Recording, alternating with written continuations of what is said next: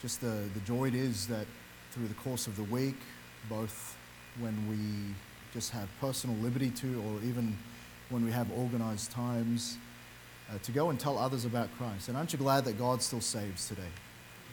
And appreciate the, what the Lord does in, in people's lives. And then last week we looked at just being a glorifying church, how really all of us as God's people, uh, what we do and, and how we go about it all ought to bring glory to God. And it's not so much that we're adding to his highlight reel, we're revealing all that he does and, and shining a light on all who God is.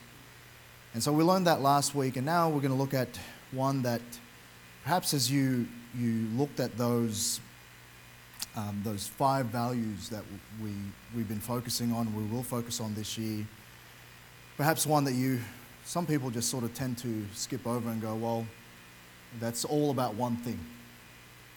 And we're going to talk about giving, being a giving church. And so Second Corinthians chapter nine, look at verses six to eight. It says, "But this I say, he which soweth sparingly shall reap also sparingly, and he which soweth bountifully shall reap also bountifully. Every man according as he purposeth in his heart, so let him give, not grudgingly or of necessity, for God loveth a cheerful giver. And God is able to make all grace abound toward you, that ye, always having all sufficiency in all things, may abound to every good work." And just uh, just some, some wonderful verses there about the fact that when we are the type of people who will give abundantly, we will also reap abundantly. And there's a great principle there, is, is really what you sow is what you reap. And yet, sometimes when we look at a passage like that, and, and we understand that uh, within the context of that, we have the idea of giving, as in financial giving. And there is a part in in, in what the Bible teaches there that uh, I think at one point we will talk about a little bit more specifically that we ought to do. But but I want you to just sort of zoom away from that a little bit and, and let your guard down tonight. Because here's here's sometimes what we do when we think about giving, is we suddenly put our guard up. And we suddenly go, well, um, he's going to talk about it. I knew that day was going to come. Pastor's going to talk about giving, all right? But I want to tell you that giving is much more than that. Because prior to us reading, our reading here in chapter eight, verse five, notice there again in, in the, the, the action of giving a gift to meet a need, This this sacrifice that they gave, and even in, in their uh, beyond themselves in their poverty. Notice what the Bible says in, in chapter eight, verse five. "And this they did, not as we not as we hoped, but first gave their own selves to the Lord." And then notice the next thing, "and unto us by the will of God." And, and here's what we're talking about when we're talking about giving. We're not just talking about our financial Uh, our financial sacrifices to support the work of the Lord. That's really uh, that's really a, an outflow of that. But in the first place, there has to be a giving of ourselves to the Lord. In the first place, we've got to understand that what we need is, is, isn't giving merely financially. It's actually worth much more than that. That action is actually speaking a lot uh, uh, about a lot more than that, just that you know, that tithe or that offering or that free will offering that we give. It's got to be actually underpinned with a life that's given to the Lord. It's got to be underpinned with a surrender to the Lord. You see, the fact is that they gave themselves first and then by the will of God unto them. And so there has to be this initial just giving of ourselves. And if you've given yourself to God, here's the reality, whatever you have is the Lord's anyway. And so if God has you, then He has your time. If God has you, then He has your talents. If God has you, then He has your treasures. And if God has you, then He has all of your life in all of its ambitions and desires. And the underpinning principle, really, of a giving church is one that, that's full of giving Christians that's firstly fully surrendered to the Lord. It's about surrender. Now, the second principle that underpins that, that idea of giving, then must be also about our stewardship. if giving is all about actual surrender, and if our surrender is true, then what we have and who we are doesn't firstly belong to us. It firstly belongs to the Lord. That's the idea of stewardship. It's about uh, de- uh, determining who the owner is in the first place. And, and hence, any instruction given by the owner, it's got to be obeyed.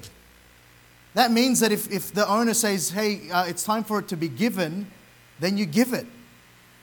Giving then is an act of honor and obedience really to the rightful owner, and that's what stewardship is. You know, um, a couple of summers ago, we were we had decided as a family we were going to go down to one car. And we were trying to save a little bit of money, save a little bit on, on petrol. And a family in our church who we they they were always generous to us, but one particular summer they were going on, on holiday to Europe. And um, and no, no, they didn't take us to Europe, okay? That's not the story. But what they did was they knew that we were down to one car. They said, hey, we're going to be away for seven weeks. Go ahead and use our, our vehicle for seven weeks. And it was it was a really nice S U V. It was a, it was a Mercedes. It was, it was. And so, you know, I thought about it and I prayed really hard.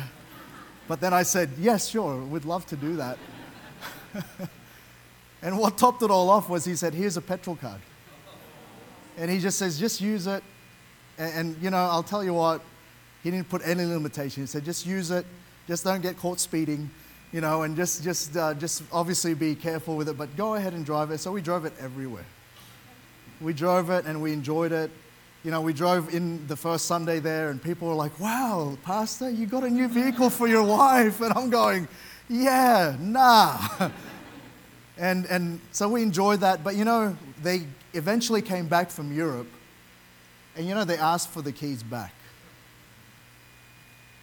And you know what I did? I ran away with it. No, I didn't. No, I gave it back. Why? Because I was just a steward of that vehicle. As nice as it was, as much of a blessing as it was, I had to give it back. And, you know, life's like that. You know, we we, we tend to, when it comes to giving, feel like we're, we're, we've got to do it grudgingly or of necessity. But actually God says he loves a cheerful giver. Why? Because there's an underpinning s- surrender to it, but an underpinning stewardship that needs to be there. An understanding that we're not the rightful owner of the blessings. You know, it's like we, we go sometimes to, to Macca's and, you know, it's a treat for our kids and they'll, you know, they'll all get what they want. And they'll all love their, their chips, right? Their French fries. And so they're sitting there, and imagine you're sitting there and you go, you've just paid for it, by the way. They didn't, you did. And you go, can I have a chip? And then they say, no, this is mine.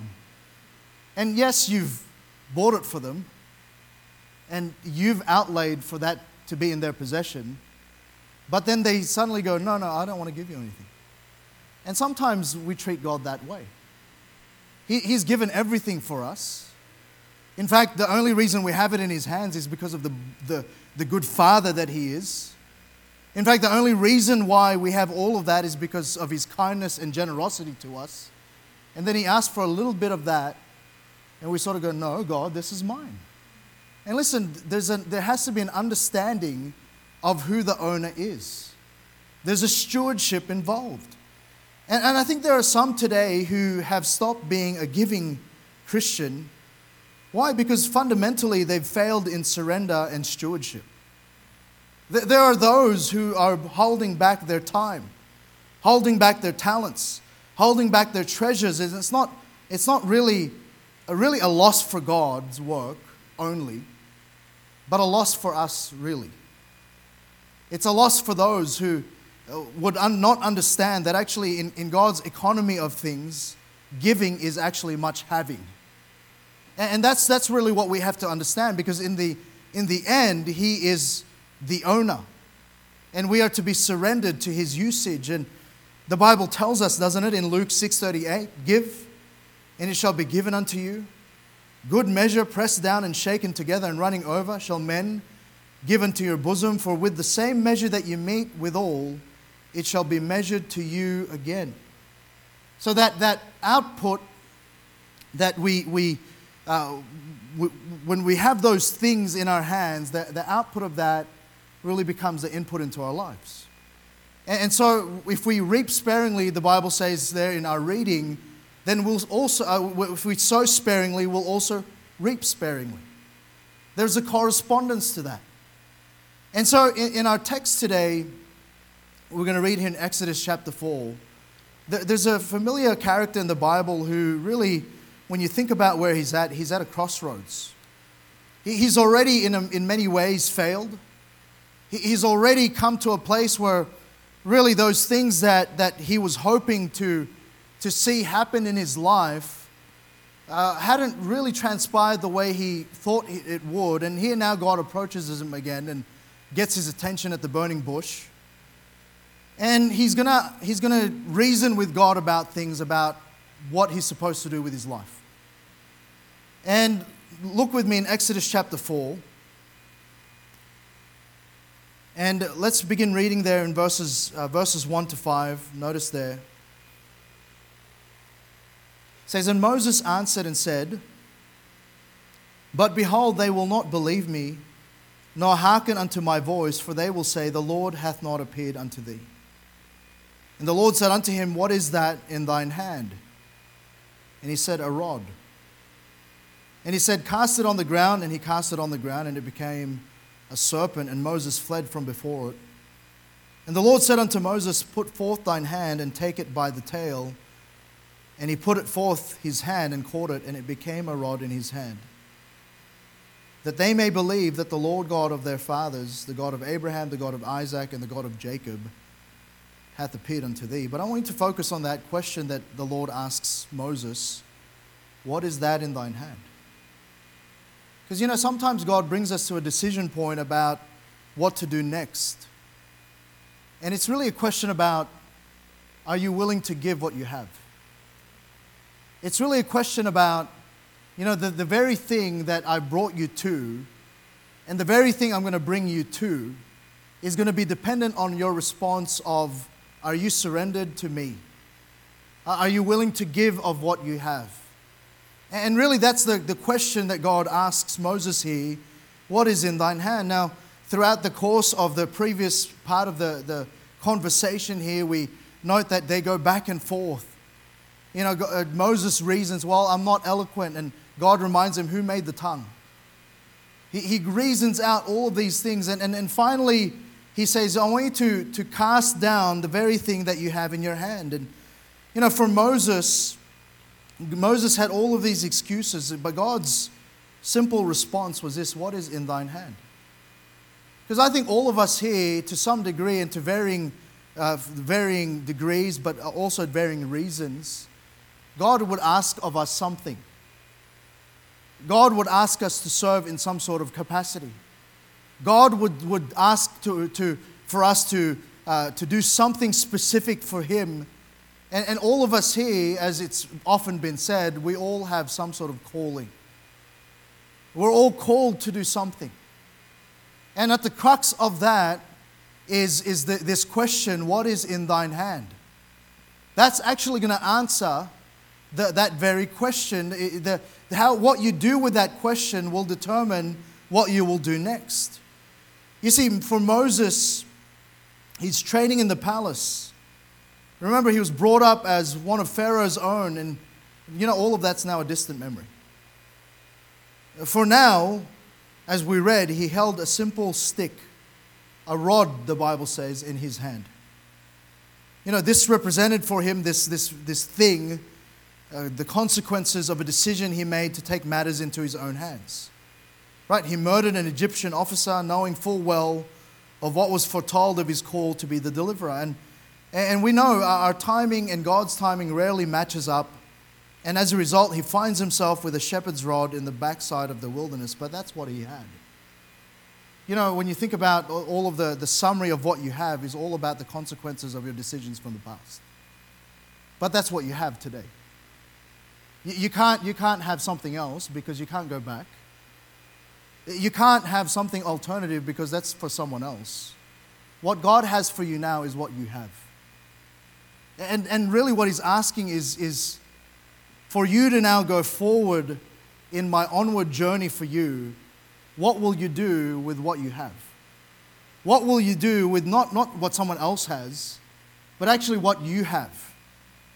And, and this is often what we go through when we're faced with a decision point where we're going to be uh, the, the, the kind of Christian that'll move forward. You see, the, the, the journey of maturity in the Christian faith is to going to go from being a taker to be, being a giver. You, you're not just someone who will take it all in and take it all in. No, no, you're going to take it, but then you're going to give it also. That's the journey of maturity in the Christian life. That's how you're going to go on for the Lord. And that's often where, where we're at. And often when God wants to move us forward, we've got to, we've got to then come to a place where we're willing to give. We're willing to say, you know what, here's who I am, here's all that I've been given, and here's what I can do, Lord, give it to you. And God's reminding us here this in this passage of Scripture that all He wants to use is already in our hands. You know, sometimes we can be a little ambitious and in, in, in the sense of, you know, we give reasons for God. Uh, we have to give reasons for God to bless us before He uses us. We'll say things like, well, God, if you give me another, and whatever your X amount is ideally in your mind, then then I will then do that. Lord, if you would only give me this talent, then I will use you for that. But uh, honestly, tonight, you've got to look at yourself, and you go, God's already given you something. He's already given you certain things. And, and what you have, I want to say firstly tonight, this idea of giving what you have isn't the same as everyone else. He's asking the question, what is in thine hand? He's not saying what's in their hand. He's not saying, well, what's in your neighbor's hand. He's saying what is in thine hand. And we, we know that God gives several abilities. We know that perhaps if He asked another person just, just down the road from Moses, when he asked that same question, what is in thine hand, it wouldn't be a shepherd's rod. It might be something else. Maybe forty years earlier, it may have been some sort of crook, that's that Egyptian crook that symbolized power was what was in Moses' hand. But that's not the season now. The season is Moses is in the wilderness guiding sheep, and what is in thine hand is the, the answer was a rod. And, and we all, we're, we're all at different stages, and, and what God has given, He's given to you. And what you have isn't the same as everyone else. Look at Matthew chapter twenty-five. Look at Matthew chapter twenty-five, and, and keep your finger there in Exodus chapter four. We'll, we'll go back there a little bit. We'll turn to different scriptures tonight if, if you would be ready for that.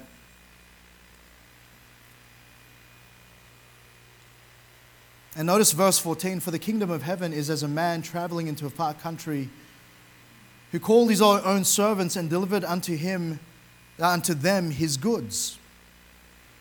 And unto one he gave five talents, to another two, and to another one, to every man according to his several ability, and straightway took his journey. So we have someone who's the owner, right, who gave something of his to others.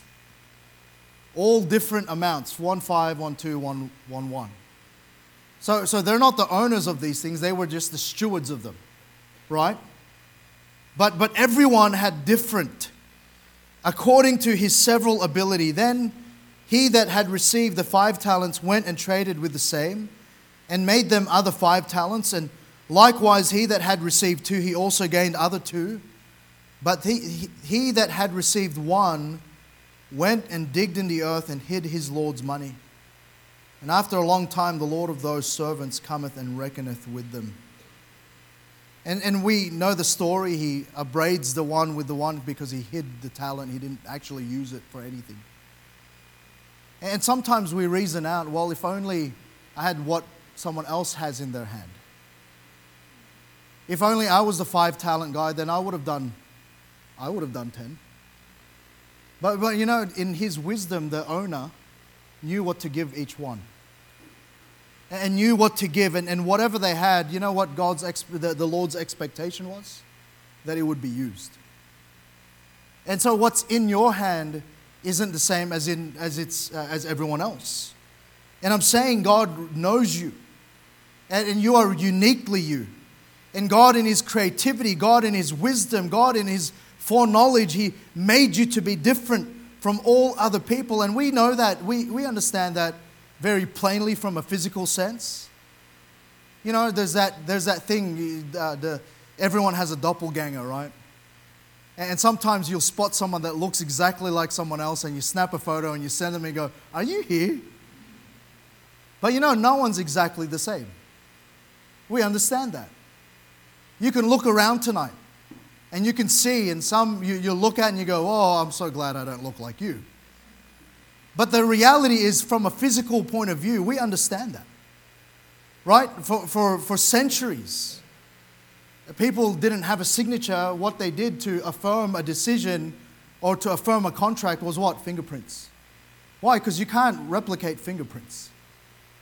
Right now, we, we also know that even your heartbeat has a certain signature. No one else can replicate that heartbeat, even if it's beating at the same rate. There are certain signatures of your heartbeat. Now, to identify, you have retina, and everyone's retina has a different signature, and et cetera, et cetera. All I'm saying is we're all unique.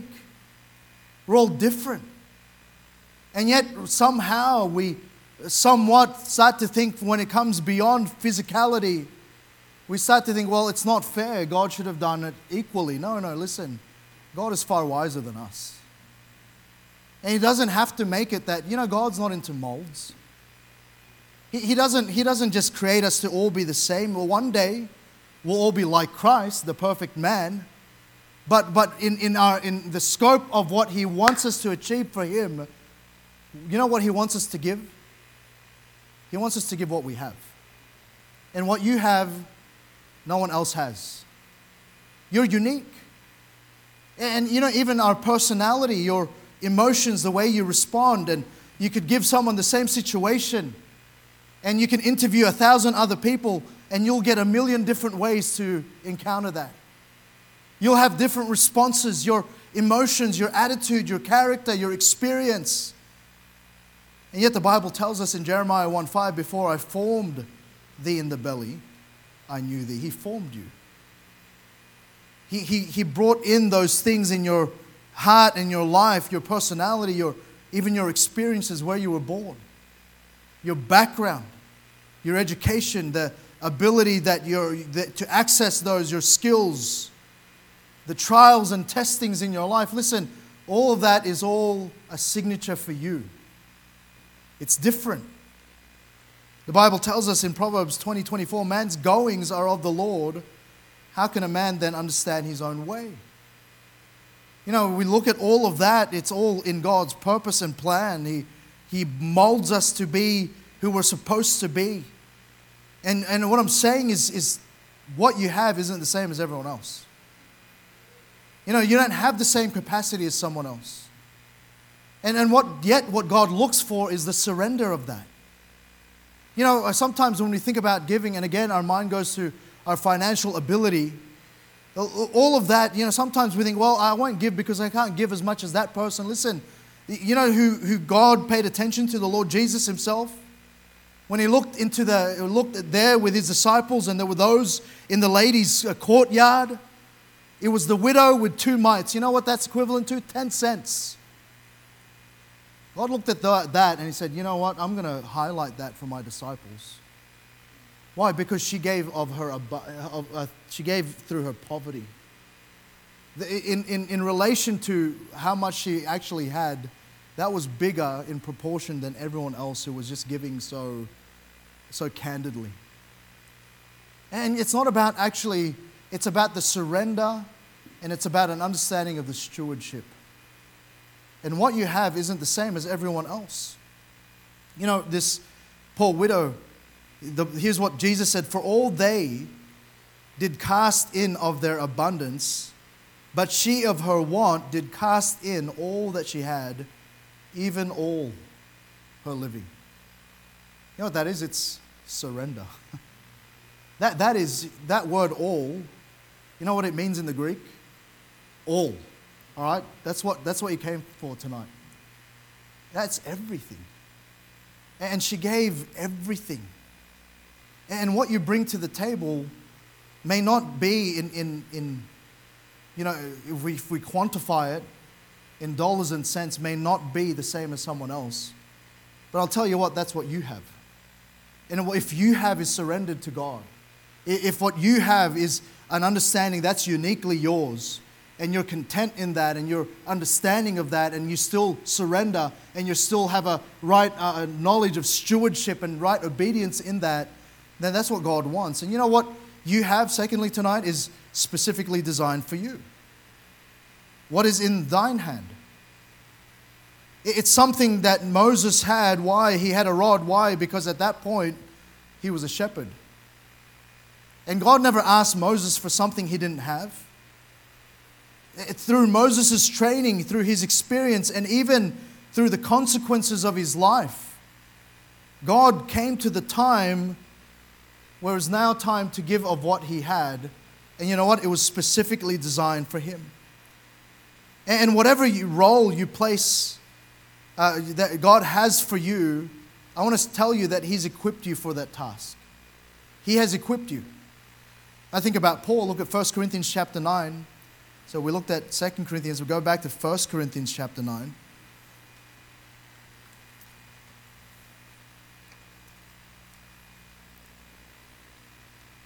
And notice verse twenty.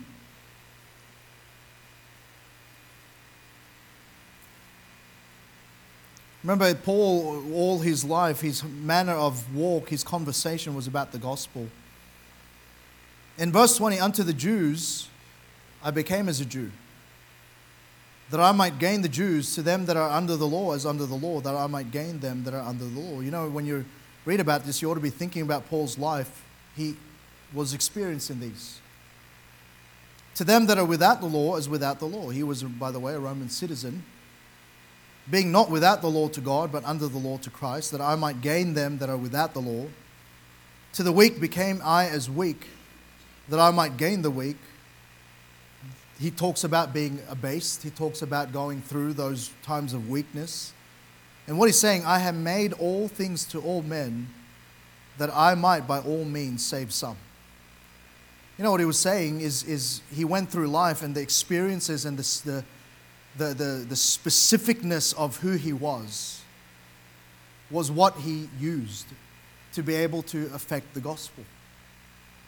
And I'm saying that that if we give ourselves to God, He all has all we have.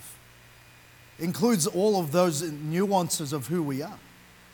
And there's certain people that you and I are going to be able to only reach and affect if we give ourselves because of who we are, not just despite who we are. There's things that you can talk about by your experience that I can't talk about. There's circles of influence that you have that I don't. There's areas that God has burdened you for, that you have a, a calling to that I don't. There's there's there's a, a, there's groups of people that you could you could you could relate to and you could make an impact with by virtue of the fact that you have God-given experiences, and it's all specifically you. And Moses had a rod. Why? Because he had come to this place now where he was learning, without him, even him knowing, uh, of he was learning how to lead people through the wilderness. He didn't know that at this time. All he knew was he was leading a bunch of sheep through the wilderness. He was on the backside of the desert, not knowing that for forty years, actually, he was going to be used to shepherd people through the wilderness later on. And God had prepared him for this time. Now, the, the danger is that we go through and we understand that we have something in our hand that's specifically designed for us. And the danger is that we start to compare ourselves amongst ourselves. You know, we start to think that there's an ideal type that God will use. Uh, there's an ideal, you know, formula that God will only use in, in certain people, but you know, God uses the individual. And, and we, we know this, the scriptures in Second Corinthians ten twelve, for we dare not make ourselves of the number or compare ourselves with some that commend themselves, but they, measuring themselves by themselves and comparing themselves among themselves, are not wise. So if we compare and we start to go, you know what, oh, God's not using me because I'm not like this person. Oh, well, God can't use me because I'm not at that, you know, I'm not at that uh, that income bracket. Oh, God can't use me because I'm not as talented as that person. That's he's obviously a five-talent person. I'm only a, uh, maybe a, not even a one. Maybe I'm a half-talent person. And we start to compare ourselves, and and yet we don't understand beyond that God's wisdom is He gives you what you have. And actually, it's the specificness of that, what is in your hand. And Moses could only do what God called him and equipped him to do. And I'm saying tonight, your uniqueness is what God wants. All right, I think about, I think about that one who sacrificed, and the Bible simply says about her in Micah fourteen eight, she hath done what she could. She hath done what she could. She has come aforehand to anoint my body to the burying. It's not she hath done more, she hath done what she could. And God doesn't want another one doing what He has made you to do. And so what do we do with it? We ought to give generously to God. Right? In Ecclesiastes nine ten, whatsoever thy hand findeth to do, do it with thy might, for there is no work, nor device, nor knowledge, nor wisdom in the grave, whither thou goest. And whatever you have, that uniqueness, whatever God's put in your hand, not someone else's, use that and give that for the glory of God. Okay, give God what He's what He's already given you uniquely and give, gifted you with and fitted you to do.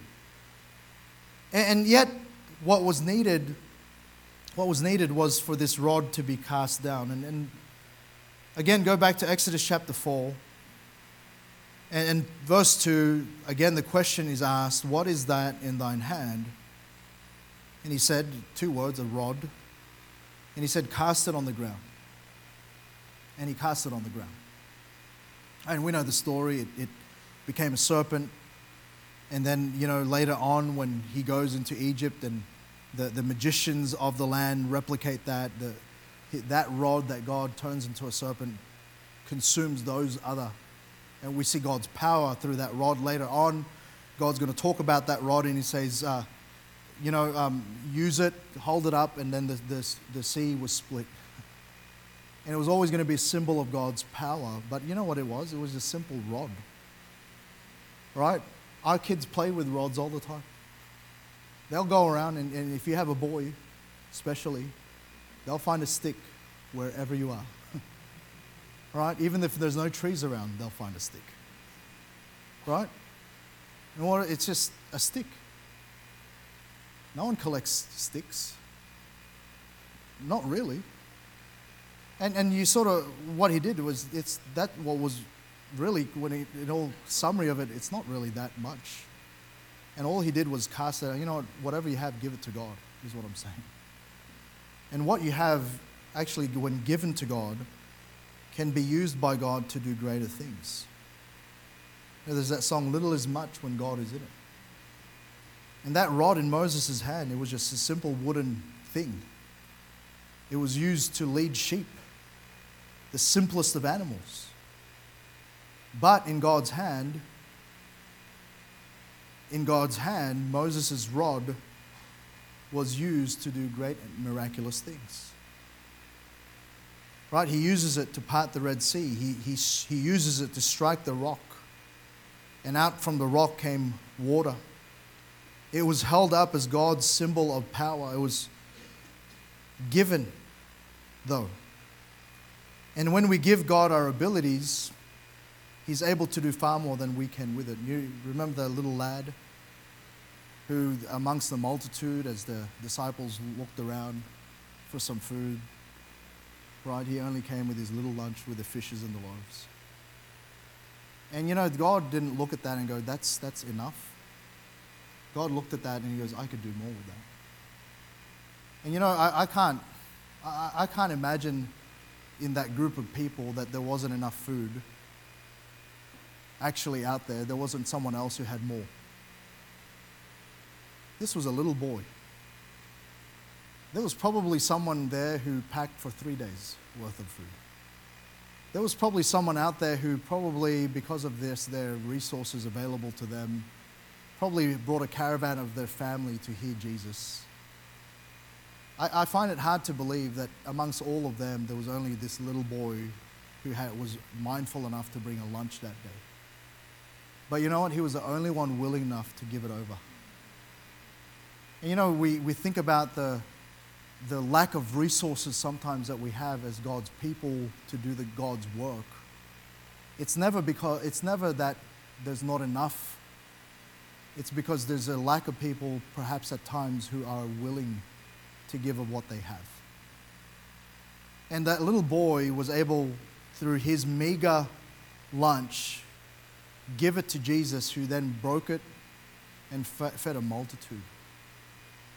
There were five thousand men that day. That didn't even count all of those around. Can you imagine that multitude? And I don't know if you've ever catered for that many. That's a lot of work. And that's a lot of mouths to feed. But Jesus did it with a little lunch. Why? Because a little boy was willing to give over something that he had. You know, I think about, again, that, that, uh, that church there. Look at Second Corinthians chapter eight and we'll be done. We read that verse earlier in verse five, but no, notice the preceding verses. Moreover, brethren, we do you to wit of the grace of God bestowed on the churches of Macedonia, how that in a great trial of affliction, the abundance of their joy, and notice it's not their deep riches, but their deep poverty, abounded unto the riches of their liberality. For to their power I bear record, yea, and beyond their power they were willing of themselves, praying us with much entreaty that we would receive the gift and take upon us the fellowship of the ministering to the saints. And this they did, not as we hoped, but first gave their own selves to the Lord and unto us by the will of God. You know, they didn't give out of their abundance. They gave out of their deep poverty. You know, that, that phrase there speaks about just the, their abject poverty. They, they weren't just really poor. They were really, really, really poor. There was a depth to their poverty. And yet, because of their willingness to give themselves to the Lord, they were willing to then go beyond what they can even humanly possibly do. And they gave themselves over, and then a, a need was met by their sacrifice.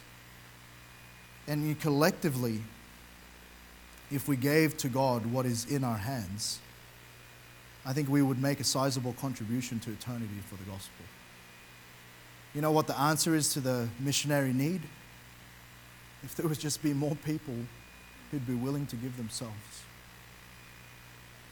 You know what the, the answer is to the, to the needs of God's work? Is if, if there are those who have great talent, and there are those who would just be willing to give their time, would do so because they first gave themselves to God. Because they're surrendered. Because they understood that, you know, we're not our own, we're bought with a price. Because they understood what was theirs actually wasn't theirs. It was God's in the first place. And so, we've already learned about being a going church. Last week, we learned about being a glorifying church. And this week, we want to learn about being a giving church. And we want to be, first of all, surrendered. And then second of all, have that underpinning foundation of just knowing who the owner is. And then being willing to give of what we have, not what someone else has, but what we have. And then see God increase it and see God magnify His word and magnify His name through it. And one day we'll look back in heaven and go, I wish I had given Him more. Let's pray. Father, thank You, Lord, for the time this evening.